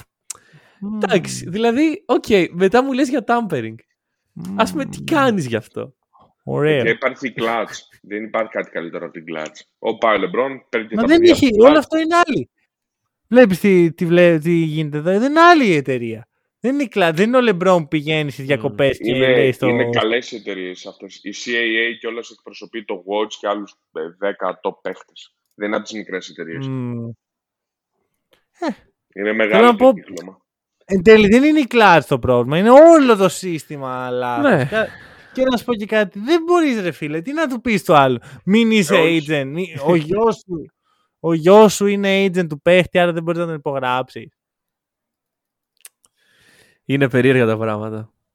Είναι υπερβολικά περίεργα. Μετά από λίγο λες που πάμε, ρε φίλε. Ναι. Αυτό. Και μετά η καημένη Mavericks είναι σε φάση. Μα γιατί ερχόταν ο Head of Basketball Operations courtside για να δει παιχνίδι μας? Μήπως για να πάρει τον παίκτη μας? Και κάναν, ξέρω, μια καταγγελία εκεί πέρα για tampering. Θα χάσουν, ξέρω εγώ, ένα second round. Θα χάσουν ένα second round. Αυτό δηλαδή. Τι να κάνεις εφόσον ο παίκτης έχει υπογράψει το συμβόλαιο? Τι να πεις, τέλος πάντων. Εντάξει, αυτό με το παιχνίδι ήταν αστείο. Γιατί είχε πάει σε παιχνίδι Mav Jazz και οι Mavs πιστεύαν ότι θέλουν να δουν τον Donovan Mitchell. Ναι. Και τελικά, sorry. Και τελικά, εντάξει, μας το πήραν κάτω από τη μύτη μας. Εν τέλει, βέβαια, με τα λεφτά που υπέγραψε η Dallas, αν το κάνουν θα ήταν έγκλημα. Αλλά εκεί, γνώμη. Θέλεις να σου πω κάτι? Εγώ στην αρχή βλέπω το συμβόλαιο του Bronson και μου φύγαν τα μάτια. Λέω, όπα, τι είναι αυτό? Και μετά βλέπω ότι ο Αλφέρνι Σάιμον υπέγραψε για 4 εκατομμύρια λιγότερο. Δηλαδή 100 για 4 χρόνια ο Σάιμον, 104 για 4 χρόνια ο Τζέιλεν. Να θέσω ένα ερώτημα. Και λέω πολύ ωραίο pick up ο Μπρόνσον. Να θέσω ένα ερώτημα. Εξαιρετικό. Για πες. Είμαστε τόσο σίγουροι ότι ο Μπρόνσον είναι τόσο καλός παίκτης που αξίζει αυτά τα λεφτά, ή απλά το μάθαμε ως αντικαταστάτη του Ντόνσιτς στη σειρά με τους Jazz και νομίζουμε ότι είναι κάτι παραπάνω από ότι είναι στην πραγματικότητα? Μισό. Οι Knicks τον Bronson τον θέλουν ένα δίμηνο τώρα. Δηλαδή Εδώ το συζητάγαμε στο Around the League ότι ο Μπρόνσον, τι τον παίρνει στον Dinwiddie και τον βάζει μπροστά από τον Μπρόνσον, θα φρικάρει. Ο παίκτης θα σου φύγει και θα σε πάει στους Knicks. Δεν είναι ότι η χρονιά του Μπρόνσον ξεκίνησε στη σειρά με τους Suns. Όχι. Ήταν ήδη πολύ καλός. Mm-hmm. Αυτό. Παρόλα αυτά, εγώ θα σου πω. Ναι, εντάξει, οκ. Okay. Εγώ θα σου πω το εξής. Δεν με πειράζει που δώσαν όλα αυτά τα λεφτά στον Μπρόνσον, αν ο Μπρόνσον ήταν ο παίκτης που τους έλειπε. Αλλά ο Μπρόνσον είναι το ακριβώς αντίθετο από τον παίκτη που τους έλειπε. Καλησπέρα. Θέλαν έναν δημιουργό, έναν facilitator, να αρχίσει να κινείται λίγο η επίθεση, γιατί είναι πιο στάσιμη. Δεν μπορώ να βρω καν παρομοίωση γι' αυτό. Η επίθεση των Knicks. Πιο στάσιμη και το βάλτο. Άλλον έναν on-ball scorer και το βάζουν δίπλα σε άλλους δύο. Μην πω τρεις on-ball scorers. Δηλαδή, η απόλυτη τίποτα, καμία διαφορά. Τι Κέμπα και Ρόους, τι Τζέλεν Μπρόνσον. Λίγο πιο ποιοτικός, ναι. Θα πάρουν 3 νίκες περισσότερες νίκες, ναι. Sure. Και... Ρε φίλε, να σου πω κάτι. Καταρχάς, πάνω σε αυτό που λέει ο Βασίλης, εγώ, όχι μόνο σαν αντικαταστάτη του Λούκα, ήμουν σίγουρος ότι ο παίκτης, ο οποίος ήταν ο δεύτερος καλύτερος παίκτης σε μια ομάδα η οποία έφτασε τελικό περιφέρειας, θα έπαιρνε ένα καλό συμβόλαιο. Okay. Παρόλα αυτά, πόσο χαμηλά πρέπει να πέσουν οι Knicks, ρε φίλε. Κάνανε όλα αυτά τα πράγματα που συζητάμε τώρα. Πόσο χαμηλά έχουν πέσει για να πάρουν. Δηλαδή για τον KD τι θα κάνουν. Αυτό δηλαδή, για να πάρουν έναν πιθανό μελλοντικό All-Star με 25 εκατομμύρια το χρόνο. Μελλοντικός All-Star, ούτε καν. Πιθανό. Ούτε κοντά. Την Ανατολή ποτέ. Ναι, τέλος πάντων. Για να πάρουν αυτό το παίκτη, κινήσανε γη και ουρανό, βάλανε και όλους τους agents να δουλεύουν 2 μήνες. Δώσανε 25 εκατομμύρια για να πάρουν αυτό το παίκτη. Προσλάβουν τον πατέρα τους στο coaching staff. Τέλειος ρε Νίξ. Κοίτα, είναι όντως ξεφτύλα και είναι όντως κατάδια. Ναι. Νομίζω όμως ότι είναι και λίγο το... Ξέρεις, έχουμε τόσες πολλές ήττες που θέλουμε έτσι μια μικρή νίκη. Είναι ρε, νίκη αυτό. Μια μικρή ίσα ότι πήραμε ένα πέντε. Δεν ταιριάζει καν. Ρε, εγώ το ξέρω αυτό. Αλλά πρέπει, ξέρεις κάτι... Μια νίκη ρε φίλε. Δηλαδή σου λέει ότι δεν μπορούμε άλλο να θέλουμε παίχτες και να μην τους υπογράφουμε. Μπράβο Νίξ λοιπόν. Μπράβο. Συγχαρητήρια. Την πήρατε την Νίξ σας. Ρε φίλε, εγώ θα σου πω. Δεν θέλω τώρα γιατί θα ακουστεί λίγο περίεργο αυτό που θα πω, αλλά μου θυμίζει πάρα πολύ. Είμαι ρε παιδί μου στο νησί, διακοπές, είμαι ελεύθερος, είμαι single. Και μιλάω σε κοπέλες και τρώω παντού χιλόπιτες. Θέλω αυτή τη μία κοπέλα που θα μου πει το ναι. Αυτό ήταν για τους Knicks ο Μπρόνσον. Να μου δώσει λίγο αυτοπεποίθηση ότι δεν είμαι το απόλυτο σκουπίδι. Ναι, φίλε μου, αυτή η κοπέλα όμως της δίνει συμβόλαιο 4 χρόνων. Από ό,τι φαίνεται, ναι. Δηλαδή τη θες για 4 χρόνια σίγουρα. Κοίτα, εγώ θα σου πω ότι το συμβόλαιο στους Mavericks το 104 χρόνια για 5 χρόνια ο Μπρόνσον, εγώ το έδινα. Πολύ καλό. 104 εκατομμύρια. Ήταν πολύ καλό συμβόλαιο αυτό. Εμένα μ' άρεσε. Εντάξει, τον Μπρόνσον. Καλό παιχτάκι είναι. Ρε φίλε, άμα είναι κάθε καλό παιχτάκι να μας παίρνει το 1/3 του salary cap. Ο Σάιμονς 25 το χρόνο. Είναι στους Blazers. Αυτό δεν με βοηθάει σε τίποτα. Δεν έχουν παίκτες. Ρε, δεν με ενδιαφέρει. Είναι το χειρότερο συμβόλαιο στο NBA. Είναι. Είναι. Άρα, και επίσημα είναι. Τέλος πάντων. Δεν ξέρω. Κάποια προσθήκη. Εγώ περιμένω το Zion, να ξέρετε, στους Knicks. Ναι, οκ. Αυτό είναι το... Θα αποδείξει πολλά ο Zion. Τρέμεται το θηρίο. Θα αποδείξει πολλά φέτος. Το πιστεύεις. 100%. Παίχτη. Δεν ακούστηκε πολύ σαν στην ιστορία. Με 25 πόντους, με 60% field goal, λέγεται Zion Williamson. Έρχεται. Μπρο, συμφωνώ. Ρε. Δεν τρολάρω. Ελπίζω αρχικά. Θέλω να μας σιγουρέψει ότι δεν τρολάρεις, γιατί ακούγεται πολύ σαν τρόλ. Όχι, φίλε. Πιστεύω στο... Είμαι στο bandwagon Zion Απλά να είναι καλά. Αν είναι καλά... Ρε φίλε, αυτό θα είναι καλά. Το απλά να είναι καλά είναι ένα πολύ μεγάλο statement. Ωραία. Δηλαδή... Είσαι οι Pelicans. Τι κάνεις? Δεν τον υπογράφεις, φεύγει. Όχι. Είσαι GM των Pelicans. Του το δίνεις. Αναγκαστικά. Έχεις απολυθεί την επόμενη μέρα. Ρε όχι, εγώ σου λέω μια χαρά. Καλά τα κάνουν οι Pelicans. Και μ' άρεσε πολύ και ο τρόπος που δόμησαν το ρόστο τους με ένα περίεργο τρόπο. Απλώς εγώ σαν παρατηρητής, σαν εξωτερικός, που δεν μου είναι τίποτα ούτε ο Σάρεν ούτε οι Pelicans, δεν θα έβαζα τα λεφτά μου σε αυτή την ομάδα και σίγουρα εγώ θα βάζα και δανεικά. Θα έπαιρνες και δάνειο δηλαδή. Αν παίξεις. Αν παίξει. Έχουν πάρει συμβόλαια άλλοι και άλλοι παίχτες. Δεν θα πάρει ο Zion. Ρε, και να σας πω και κάτι. Αν παίξει και αν είναι τόσο καλός ακόμα 110 και το κυριότερο. Δεν θα πάρει ο Zion ο Williamson.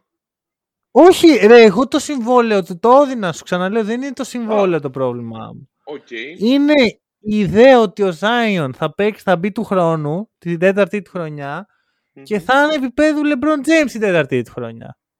Εγώ δεν την αγοράζω αυτή την ιδέα, ρε φίλε. Και εγώ την αγοράζω. Εντάξει, μπορεί να καταλήξει Greg Oden, κομπλέ.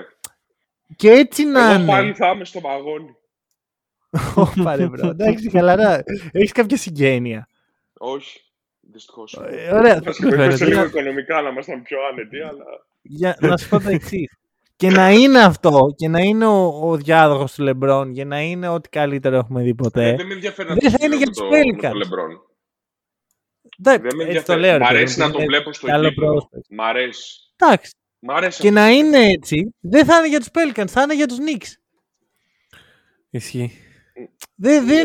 Οι Pelicans έχουν μόνο να πάρουν assets από το Zion και να συνεχίσουν τη ζωή τους, κατά τη γνώμη μου. Δεν βλέπω. Εμένα δεν με ενδιαφέρει το τι θα κάνεις στους Pelicans. Με ενδιαφέρει να τον βλέπω στο παρκέ, on the court. Γιατί όταν παίζει είναι παιχταράς. Main event. Main event. Rudy Gobert. Πιστεύω ότι θα είναι main event ο Rudy Gobert. Αυτό. Δηλαδή, ξέρεις κάτι, δεν είναι ο Gobert το main event. Η Timberwolves είναι. Είναι το απέσιο αυτό deal. Spoiler alert. Malik Beasley, Patrick Beverly, Bolmaro, Walker Kessler, Jared Vanderbilt. Πολλά αγαπημένα μου ονόματα. 4 first round picks. Μόνο το ένα protected top 5, top 3. Ναι, είναι top 5. Και ένα... Και ένα swap. Δώσαν και την ψυχή τους. Ναι. Ένα τηλέφωνο τη Utah και τους λένε πάρτε το. Σας παρακαλώ. Καλησπέρα. Τι θέλετε να δώσετε, picks ή παίκτες? Ναι. Αυτό. Έδωσαν όλα. Ρε, να σου κάνω εγώ μια ερώτηση. Αν αυτό το deal ήτανε ίδιοι παίχτες με 2 πικ. Ναι. Ένα πικ και ένα protected lottery πικ. Θα γκρινιάζει κανείς για τη Utah? Θα έλεγε άτομο που τον ξεπουλήσαν? Όχι. Πάλι το βάζω στα πες τους. Εδώ βγαίναμε και λέγαμε ότι ο Gobert είναι untradeable. Ότι το value του. Πήρα πίσω αυτό. Το είχα πάρει πίσω. Δεν το ακούω ποτέ αυτό. Μισό. Εγώ πιστεύω ότι όντως πριν 2 χρόνια ο Gobert ήταν σε μια φάση untradeable, γιατί το perception που είχε η Λίγκα για αυτόν ήταν πολύ κακό. Μετά κάπως άλλαξε. Δεν ξέρω. Εν πάση περιπτώσει, αυτή τη στιγμή αυτό που βλέπουμε είναι τους Timberwolves. Δεν ξέρω ρε φίλε και πώς πήγαν οι διαπραγματεύσεις. Δηλαδή υπάρχει σενάριο στο οποίο οι Timberwolves είπαν ωραία, όλοι αυτοί οι παίκτες συν ένα πικ, και γυρίσαν οι Utah και είπαν όχι βάλε άλλα 4. Ωραία, και να το είπαν. Αυτοί είπαν ναι. Ναι, αυτό δηλαδή. Θες τόσο πολύ τον Rudy Gobert. Είναι πολύ καλός παίκτης. Είναι, για μένα ταιριάζει. Εντάξει. Υπήρξε μια φήμη ότι αυτό το πακέτο πήγε πρώτα στους Nets. Για KD. Ναι. Και οι Nets είπαν no. Ναι. Προφανώς είπαν no, γιατί καλό πακέτο. Αλλά δεν θέλουν picks. Ναι, ναι, ναι. Πρόσχε, το πακέτο των Pix είναι αυτό που περίμενα να δω για KD. Mm. Και περίμενα να δω και ένα καλό παίχτη. Τώρα αυτό είναι ένα πακέτο για KD. Ναι. Όχι έναν Ντίλο, έναν Edwards. Ναι. Τώρα θέλει 32 pick ή 3 All-Star. Ναι, ναι. Μετά από αυτό. Γιατί δεν φίλε, να σου πω κάτι. Δεν τα έδωσες για τον Paul George. Δεν τα έδωσες για τον. Τι να σου πω, για τον Kawhi. Ο Kawhi πάλι θα ήταν ακραίο το value του. Δεν τα έδωσες για τον Davis. Τα έδωσες για τον Gobert. Έναν παίχτη ο οποίος αμυντικά είναι elite. Elite της elite. Ίσως είναι ο καλύτερος. Καλά, σίγουρα ο καλύτερος είναι protector της λίγκας. Και βάλε. Απλά έχουμε ένα. Αλλά επιθετικά είναι. Πώς? Στην άμυνα στο τρίποντο έχουμε ένα θέμα. Θα μιλήσω γι' αυτό. Επιθετικά είναι τίποτα. Είναι middle of the pack στην καλύτερη. Ναι. Καθόλου αυτόφωτος. Εγώ θα σου πω το εξής. Τον παίρνουν Timberwolves. Παίρνουν ένα αμυντικό θηρίο. Λέει ο Βασίλης ότι στο τρίποντο, δηλαδή στην περιφέρεια, δεν θα βγει να μαρκάρει. Που βγαίνει αναγκαστικά στους Jazz. Και λες εντάξει, για να τον πήρανε πρέπει η περιφερειακή τους άμυνα να είναι καλή και να συμπληρώσουν, να κλειδώσει το πράγμα. Να είναι, ας πούμε, Λόντζο Καρούσο. Να είναι κάτι τέτοιο επίπεδο. Και ανταυτού είναι Ντιάντζελο Ράσελ και Άντονι Έντουαρτς. Ούτε για ψάρεμα. Με κάποιο μαγικό τρόπο κατάφεραν να πάρουν τον Gobert και να τον βάλουν σε χειρότερη περιφερειακή άμυνα από την προηγούμενη. Και ποιος θα βγαίνει στην περιφέρεια στους mobile ψηλούς, τύπου σαν τον Γιάννη, τύπου σαν τον Davis, αν παίξει το 4 ή αν παίξει γενικά, τύπου σαν τον Kawhi, τύπου σαν τον KD, ο Καρλ Άντονι. Ο Καρλ Άντονι. Ναι. Ο πιο αργεστημένος αμυντικός στην ιστορία της Μινεσότα, που έκανε προπονήσεις με τον Γκαρνέτ και με το που έφυγε ο Γκαρνέτ ξέχασε ότι του έμαθα ο Γκαρνέτ. Πήραν ένα πύργο, ενώ στα play-off οι ομάδες παίζουν 40 λεπτά small ball. Και τον βάλαν δίπλα σε άλλο πύργο. Ο οποίος αμυντικά... Οκ, θα τον βοηθήσει. Διάβαζα ένα ωραίο στο Twitter, δεν θυμάμαι ποιος το έχει.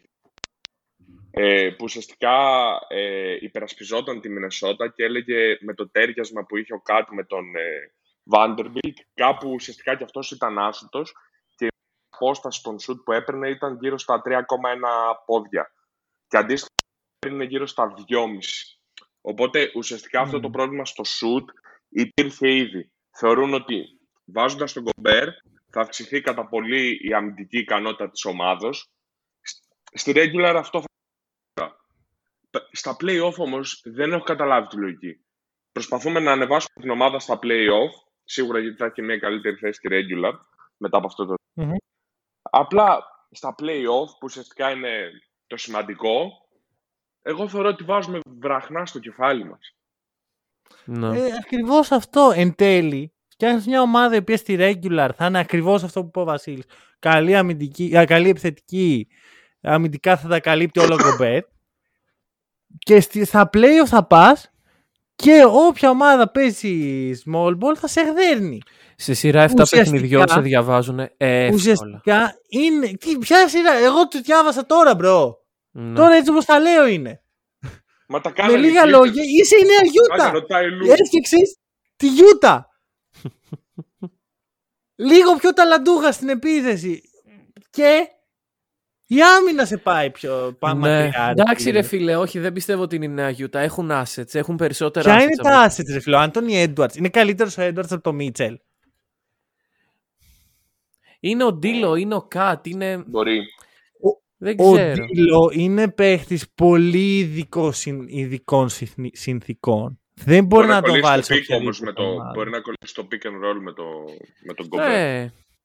Οκ, επιθετικά έχει καλύτερο Γιούτα. Και πάλι, δεν ξέρω τι θα... Ωραία, πες ότι αμυντικά τη βρίσκουμε τη λύση. Επιθετικά, πώς τη βρίσκουμε? Ο Gobert... Ρε, κάπως θα τη βρουνε. Έστω ότι τη βρίσκουμε. Παίρνουμε εμείς το θετικό σενάριο. Επιθετικά... Όταν θα κάνει post-up ο Κατ, ο Gobert, πού θα είναι? Στη σέντρα? Νομίζω ότι έτσι όπως είναι τώρα το πλάνο, ο Κατ θα πάει σε ένα πιο περιφερειακό ρόλο που δείχνει να του αρέσει κιόλας.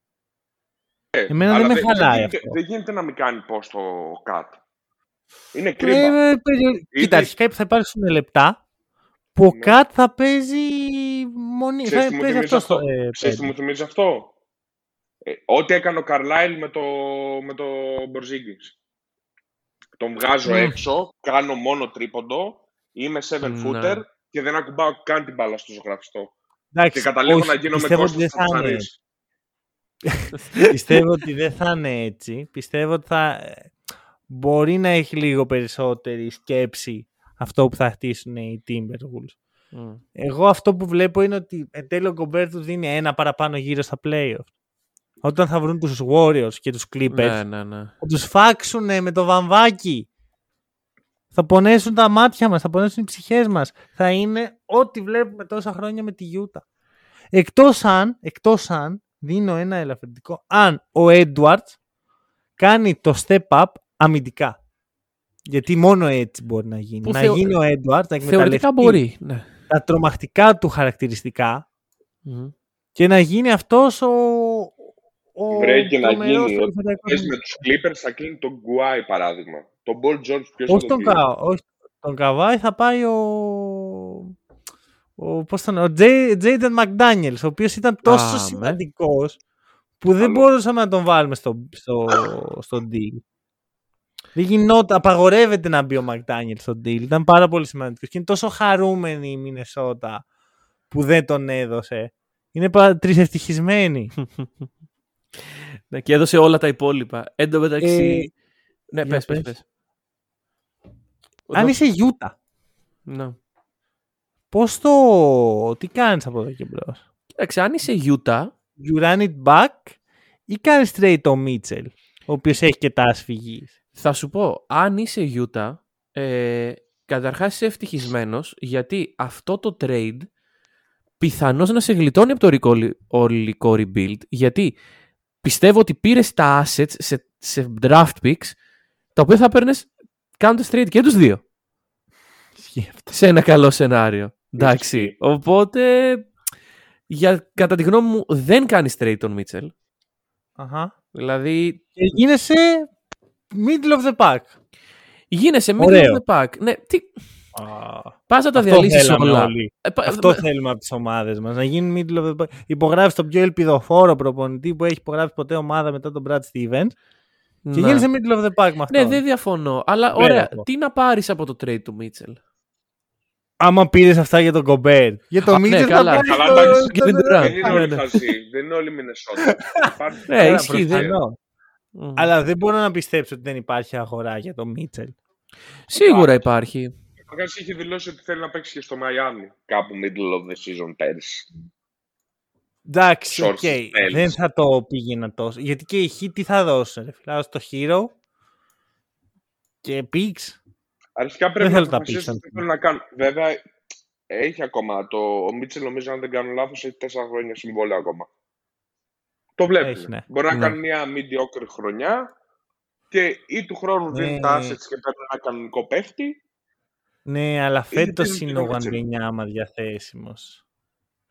Προς τα εκεί το πάνε και αυτοί για... Εντάξει, μάλλον. Εκεί πρέπει μετά ουσιαστικά να πούν στο Μίτσελ, αδερφέ, παρκάρεις. Δεν παίζεις μπάσκετ.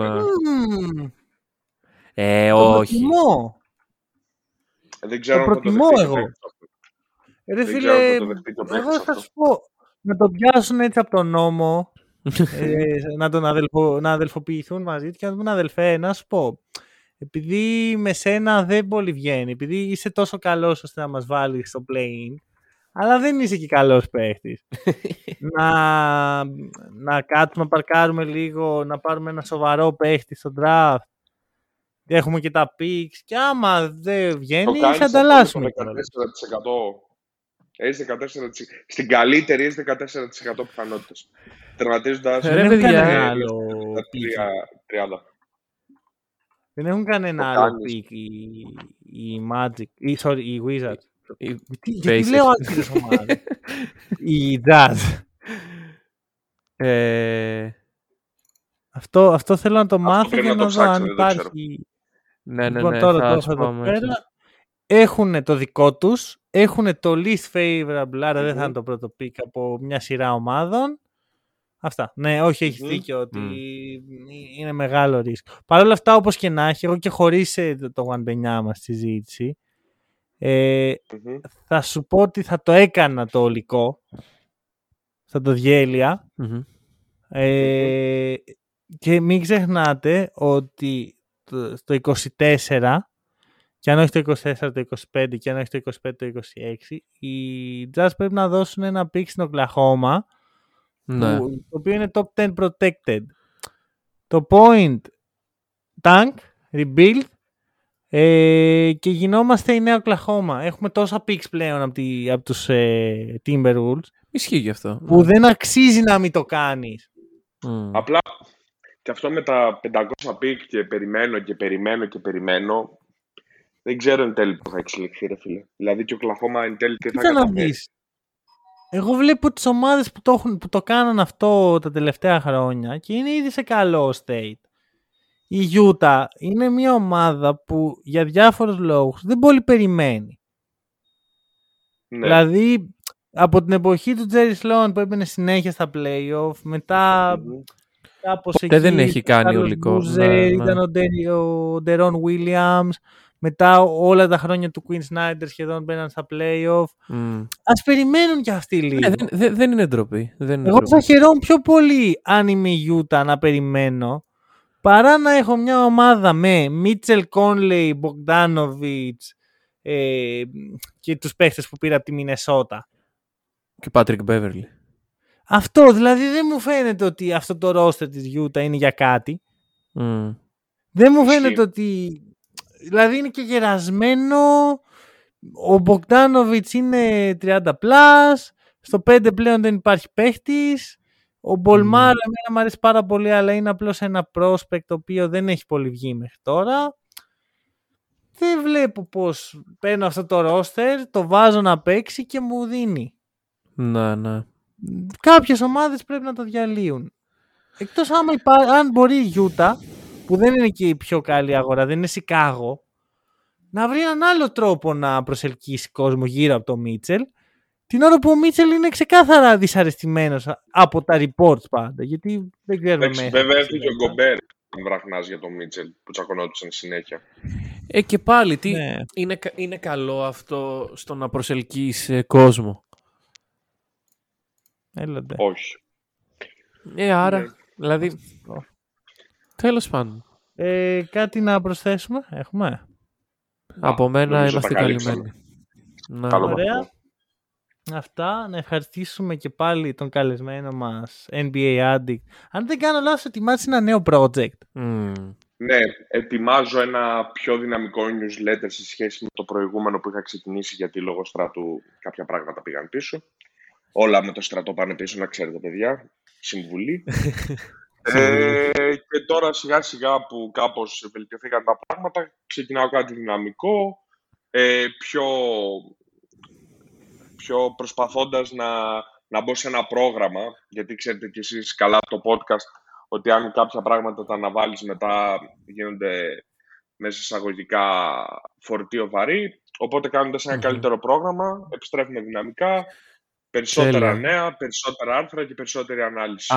Άρα πήρατε και αποκλειστικότητα από το podcast μας. Το όχι τη Ζάρη. Το όχι τη Ζάρη. Δεν έχει πει τι είναι όμως. Κάπου το Σαββατοκύριακο ή Σαββατοκυριακή, αναλόγως και τις υπηρεσίες. Ωραία, για όποιον ενδιαφέρεται. Αυτά από μας για τώρα. Θα τα πούμε ξανά σίγουρα για free agency. Ευχαριστούμε που μας ακούσατε. Τα λέμε σύντομα.